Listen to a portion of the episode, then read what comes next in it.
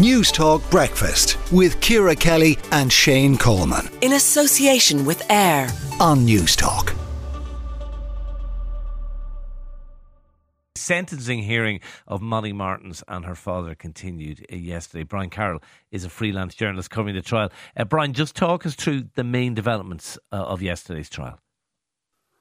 Well, what we had yesterday was a, a series of um, expert opinions and character witnesses on behalf of Tom Martens.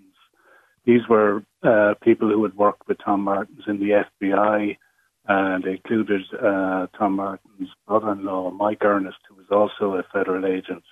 Uh, the Martens family are kind of steeped in law enforcement. Tom, of course, had 30 years in the FBI and then became a counterintelligence officer. His brother-in-law is a federal agent working, uh, who had been working in Washington uh, dealing with uh, an agency that dealt with the reconstruction of Afghanistan. Uh, Tom Martens' other son, Bobby, is a federal agent with the IRS. So we were hearing basically character testimony from friends and colleagues of Tom Martens' yesterday. But we also heard evidence from um, an expert witness in domestic violence.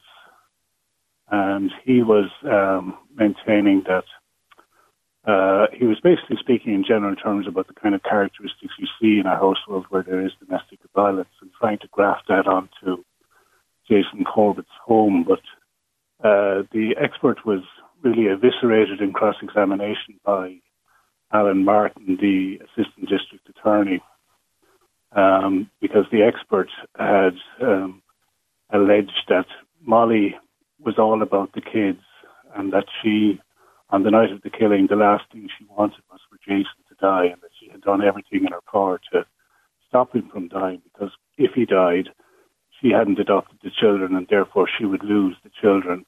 So he was arguing that she had no good reason to do what she did on the night, and that the only driving factor for her was to keep the children, so she had to keep Jason alive.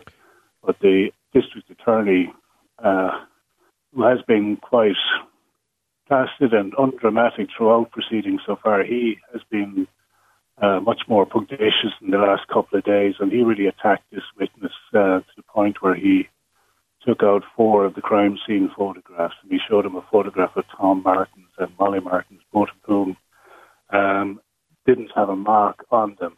And then he showed him autopsy photographs of Jason Corbett, uh, who was beaten to death with a baseball bat and a brick and was struck at least 12 times in the skull.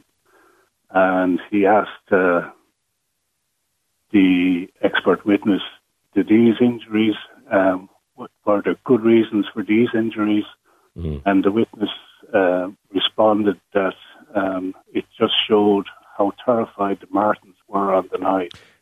And this brought um, kind of derisive laughter from um, the Corbett family in the public gallery, which has been the first really show of emotion or outburst from anybody over the last eight days. And the judge immediately um, warned them that they would be removed from the court if there was any um, okay. outward reaction to, uh, uh, uh, Alan, Mar- been given. Alan Martin also he he accused he said Molly Martens weaponized uh, Jason Corbett's children against him what we're going to hear over the next two days is closing arguments from defence and prosecution, and after that's completed, we're going to hear um, victim impact statements. So the very last voices that the judge hears uh, before he hands down sentence will be those of Jack and Sarah, Jason's children.